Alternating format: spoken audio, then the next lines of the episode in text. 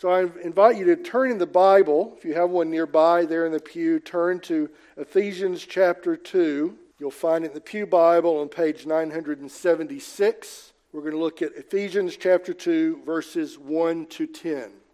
Would you please stand?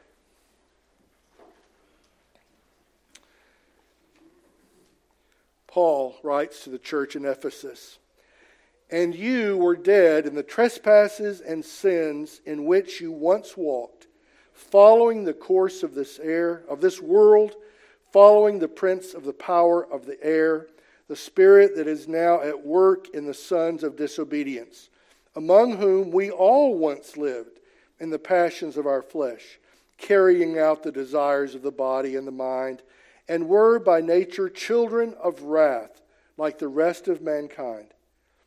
But God, being rich in mercy, because of the great love with which He loved us, even when we were dead in our trespasses, made us alive together with Christ. By grace you have been saved, and raised us up with Him, and seated us with Him in the heavenly places in Christ Jesus, so that in the coming ages he might show the immeasurable riches of his grace in kindness toward us in Christ Jesus. For by grace you have been saved through faith. And this is not your own doing, it is the gift of God, not a result of works, so that no one may boast. For we are his workmanship, created in Christ Jesus for good works which God prepared beforehand that we should walk in them. The word of the Lord. Gracious Heavenly Father, please send your Holy Spirit upon us this morning as we open to this chapter in the Bible. We pray that you'd give us ears and hearts truly open to your word. Give us grace, Father, that we might read it, believe it, obey it, and rejoice in it for Jesus' sake. Amen. Amen. Please be seated.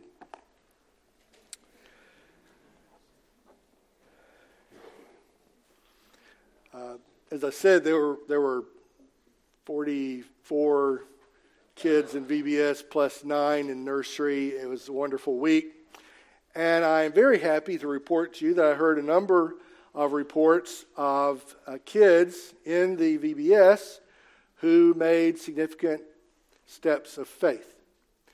Uh, one little boy I know of in particular, I'll just give you his initial, it's D. Uh, this little boy came to our VBS. He was a guest. Uh, he's actually visiting this area. He doesn't live here. He came with his uh, godmother who brought him to church. And this little boy was here and listened to the lessons. And everybody, everybody was so sweet to this little boy. And he fit right in. He had such a good time. And at the end of the week, uh, one of his teachers led this little boy in a prayer of faith to Jesus. And uh, I heard other similar stories, but that one really grabbed at my heart because he wasn't here with us. He was a, visitor. God brought him through the door, and God heard our prayers, and God had mercy on this little boy. And my prayer is that that little boy will never, ever, ever forget what he heard and that he will continue to grow in Jesus Christ all the days of his life. And to think that in God's providence, our little church here in Carrollton, Texas, what had a God given role to play in that little boy coming to Christ.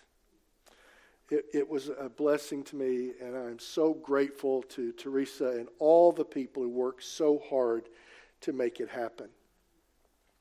And that story's in my mind as we look here to Ephesians chapter 2.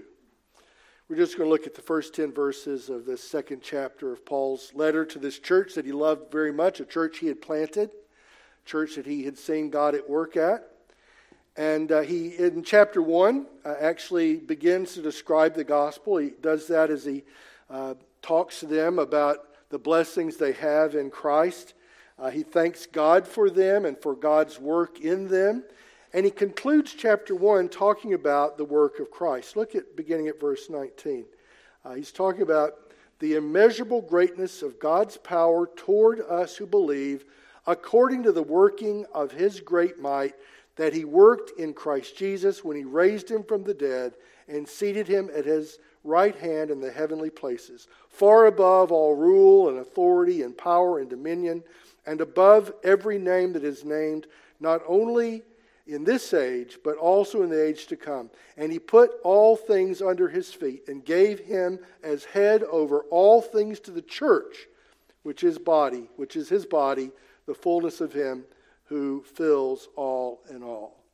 All through chapter 1, Paul talks about the work of the Lord Jesus. He, he talks about Jesus' death on the cross in chapter 1, verse 7, the redemption we have through Christ's blood, the forgiveness of our sins.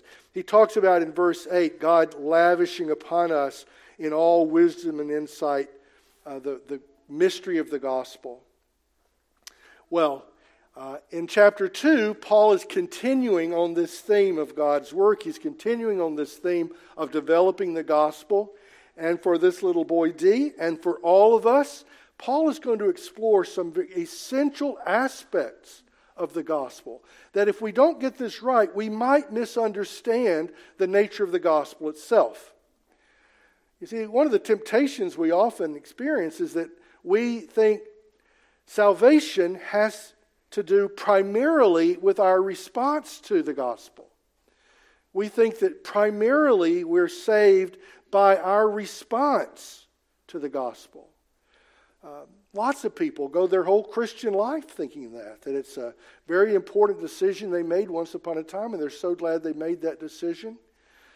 Well, Paul's going to speak to that very question. He's going to actually talk about what is the nature of this gospel. And he stresses two points. The first of which, brothers and sisters, we are saved by grace. We are saved by grace.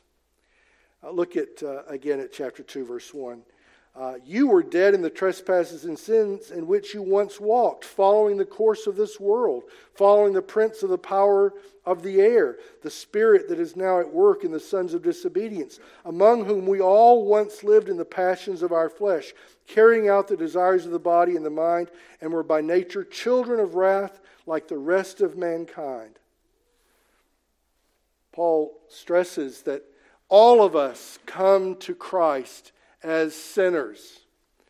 In fact, he, he, he describes it uh, in very, very significant terms. He talks about following the course of the world, the, the world's values. He talks about following the prince of the power of the air. That's Satan. The way Paul's describing is we come from darkness into this light. We don't come from twilight. We don't come from wanting to do the right thing we actually come from darkness. In fact, Paul says in chapter 2, verse 1, we were dead. That's how incapable we were of responding to the gospel. We were dead. Paul stresses that we were helpless in our lostness. We were helpless in the darkness in which we lived. You know, a lot of people look down on uh, folks in the world who are living worldly lives. It's very easy for us to look down on people. It's very easy for us to judge people. It's very easy for us to say, look at all the mistakes they've made. Well, Paul begins this section of the description of the gospel by underscoring the fact that that's our heritage. That's where we all come from. We all come from darkness. We all come from sin. We all come from lostness and death. None of us has a religious pedigree that gives us special treatment. No, Paul says to everyone there in the church, they were dead in their trespasses and sins. He stresses that, that uh, they were completely lost. And in, in, in verse 3, he says, We all once lived in the passions of our flesh. He includes himself. All of us carrying out the desires of the body and the mind. By nature, children of wrath like the rest of mankind. You know, the, the church should be the group of people least on a high horse, least judging others, least looking down at others, least rejecting others. Why? Because we have all been there. That's our background too. When I hear about some girl and whose boyfriend and she have gotten into trouble and they're having an unexpected baby, it is very easy to look down on them. It is very easy to judge them, but not according to the gospel of Paul. We all have the same background. We've all made the same mistakes. Some of us have endured hardships that others of us have not endured. Some of us have had experiences that others of us have not experienced. But we all have this same basic background of sin and brokenness and death.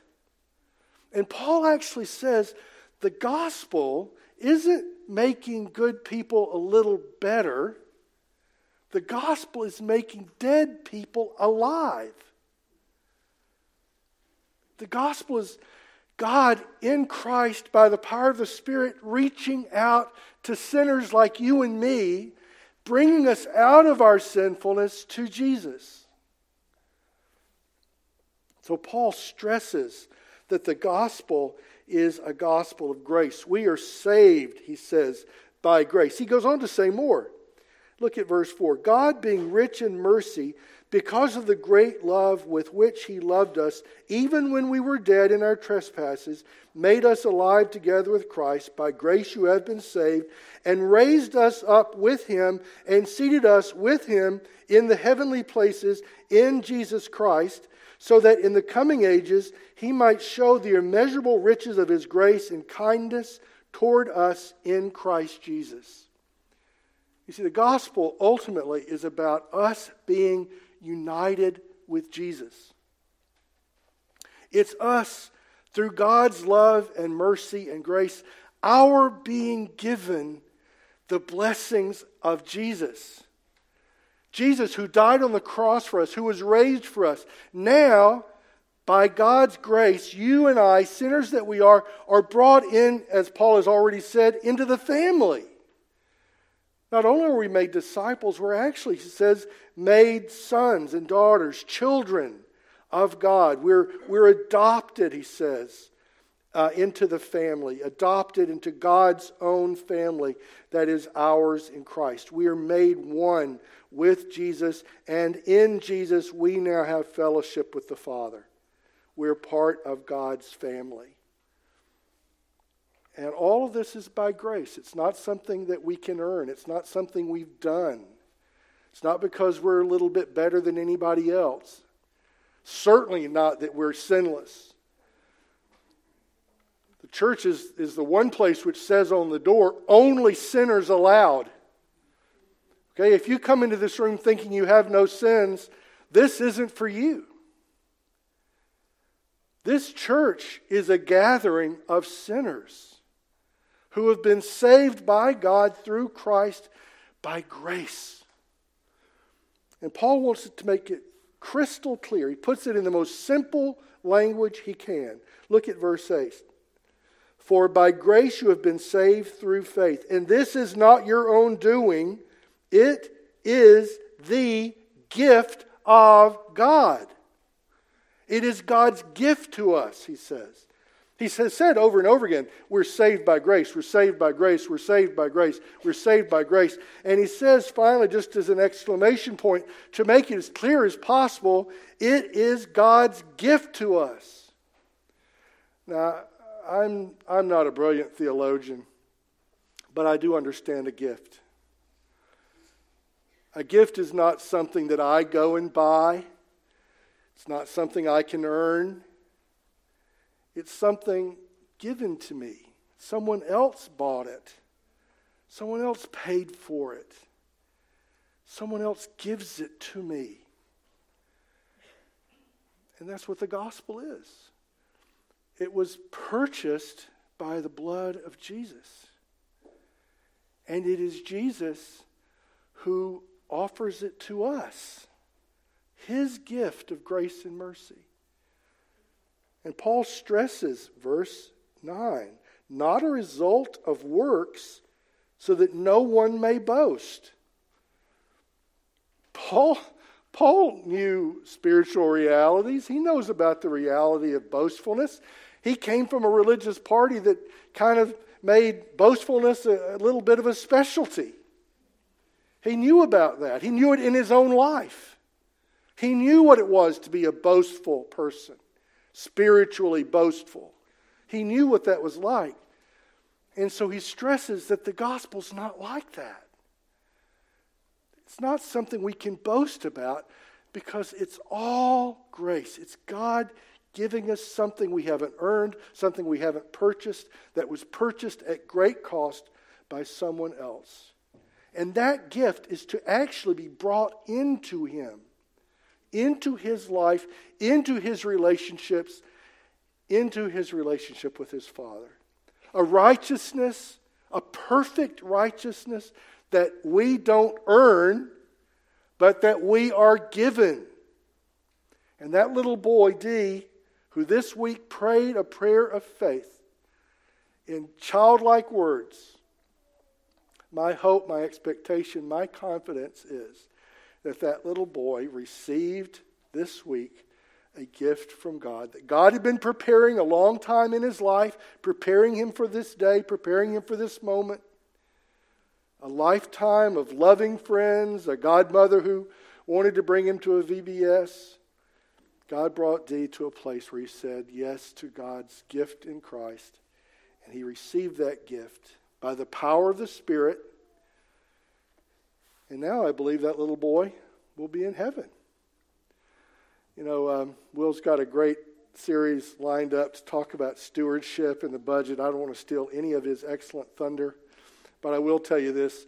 Brothers and sisters, you, you can't take a penny with you to heaven, not a penny. But you know what you can take with you to heaven? People. You can take people with you to heaven by showing them God's love, by sharing the gospel with them. This gospel, this radical gospel of grace. It's a beautiful, beautiful thing to think of these children interacting with the gospel. And I pray that the seed sown, there were countless seeds sown. Countless seeds sown. I'm just praying that the seed sown will bear much fruit for eternity. And that many of our young people at some point in some way will look back and see how God has been at work in their lives over many, many years and how he has brought them to himself as he brought you and me to himself through Christ. So, brothers and sisters, we are saved by grace. Paul does not stop there. He begins there, but he does not stop there because he wants us to know that yes, we are saved by grace, but we're saved for something. See, one of the reasons we don't boast is because we're, we're not saved as an end in itself, as though that was separate from everything else in our lives. No.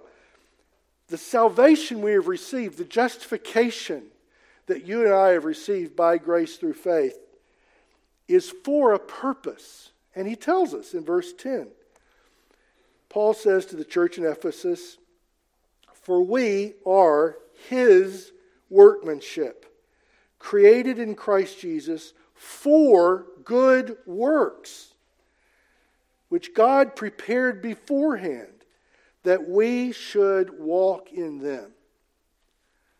Every single saved person, every single person who has received this gift of grace from God is now called and empowered by God to give that gift to others, to do the ongoing work of God.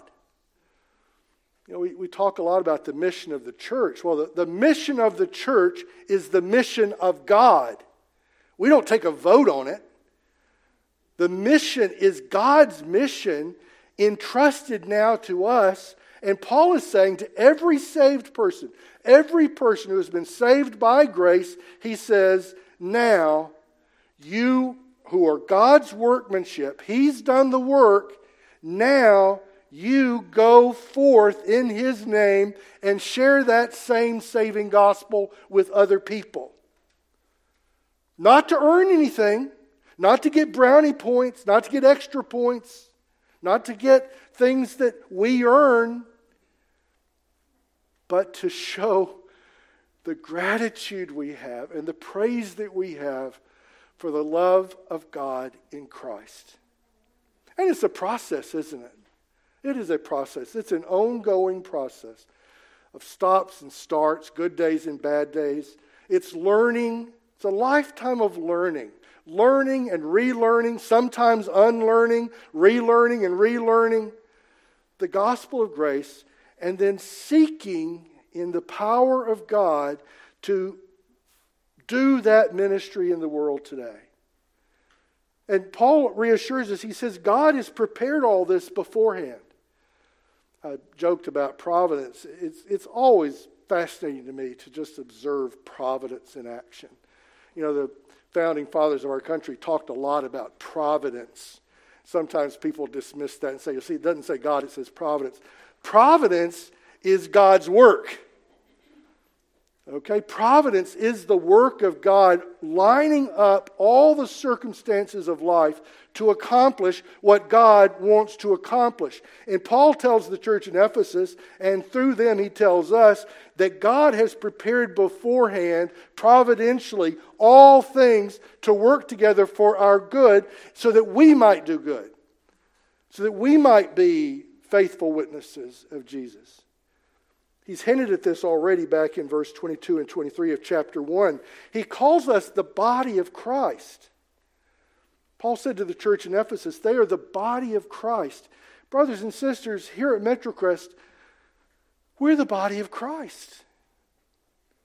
We do the work of Jesus. We do God's work, the mission of God as Christ in the world today. He works through us. So apparently, God providentially wanted to bring this little boy to himself. And so he lined up a whole church of people around that and got a team load of volunteers willing to come in and sing songs and take a whole week off from work to come and sing and have a good time and share with these kids, trusting that God knows what he's doing. Providentially, he had arranged all of that beforehand so that this one little boy and perhaps others would bend his knee to Jesus and say yes to Jesus. All of that God had arranged beforehand, He had prepared beforehand. And I want you to have that confidence in ministry here as we go forward in this season of growth in our church. God has prepared work beforehand for us. He has made a plan. He has a plan. I guess the big question for us is will we wholeheartedly embrace that plan? Will we wholeheartedly, with thanksgiving and praise, seek to do the work He's given us to do? There are a million and one reasons not to. Money's on the list, time. We've had some painful experiences. It's easy to get tired. We can find a million and one reasons not to do it. But Paul wants the church to confidently go forward doing the works that, he, that God has prepared for us and to be Jesus' body here for us in Carrollton, Texas, here in the Metrocrest communities, where you live, your home, your work, to be the body of Christ. So we have been saved by faith, saved by grace, and we are saved for this work the, the salvation that has been given to us includes this idea of now sharing that salvation with other people. That's my prayer for us in this season of growth. You know, one of the things about PCA, we, Paul and Larry Perry and I went off to the General Assembly, and one of the things they said over and over and over again is the PCA is a grassroots church. Grassroots church. Grassroots church. We're not a top down church. We're not a hierarchical church where there's some power structure that tells everybody what to do. That is not the PCA. That is not Metrocrest. We are a bottom up church. We're a church made up of people in whom the Holy Spirit is working, who are filled with gratitude and praise, who are looking for ways they can serve Jesus. That's the church we want to be. That is the church in this season of growth. I'm just going to close by mentioning a couple of things that, that are going on in the church. This is not a top down decision, but Susan Smith, Susan D. Smith, sitting back here with her husband Paul, had a vision to renew women's ministry at Metrocrest. A lot of women wanted to do that. Susan said, I'll do it. And Susan started a Breathe Women's Bible Study. Grassroots. They get together, they study the Bible, a whole group of women meeting at different times through the week. That's, that is Ephesians 2 ministry. Taking the gospel in Jesus' name, doing the work that God has prepared for us to do. Susan, thank you. To all the women who are involved in that, thank you, thank you, thank you, thank you. Uh, the mission team, Kathleen Barclay, who's unusually not here today, she's in Austin enjoying time with her uh, granddaughter. Uh, Kathleen had a vision with Teresa for a VBS, and it was not a, an anointed decision from on high where we said, You go do this. It was them saying, We want to do this. And they did. Praise God for them willing to do that work. Um, Raquel, expecting Raquel. uh, and Kristen uh, McAnally started on their own a group that meets on Monday nights to get physically fit and to learn Spanish as a second language so that we can share the gospel with Spanish speaking neighbors. That was their idea. That was something they had a passion to do. Well, I'm praying, God, there's, there's many, many others. There's just a few I wanted to single out because it's been on my mind this week. But there are many, many, many others. We could go around there, and there are many examples of the Holy Spirit working in your heart and your mind, giving you a passion for something. Let me give you permission. Go with your passion, go with what you enjoy. You're, you do not need permission. You can do it in Jesus' name. Feel free, be, feel liberated, feel empowered by your church and by your God. You are empowered to do the work of Jesus. Now, let's talk about specifics. Let's talk about church facilities and resources, et cetera, et cetera. All kinds of details to work out. But you are free to do whatever you want to do in Christ. Seek counsel, seek the wisdom of others. We're part of a community. Keep those things in mind. But we are a grassroots church. We trust you. We trust the Lord in you. And we want to support you in your work.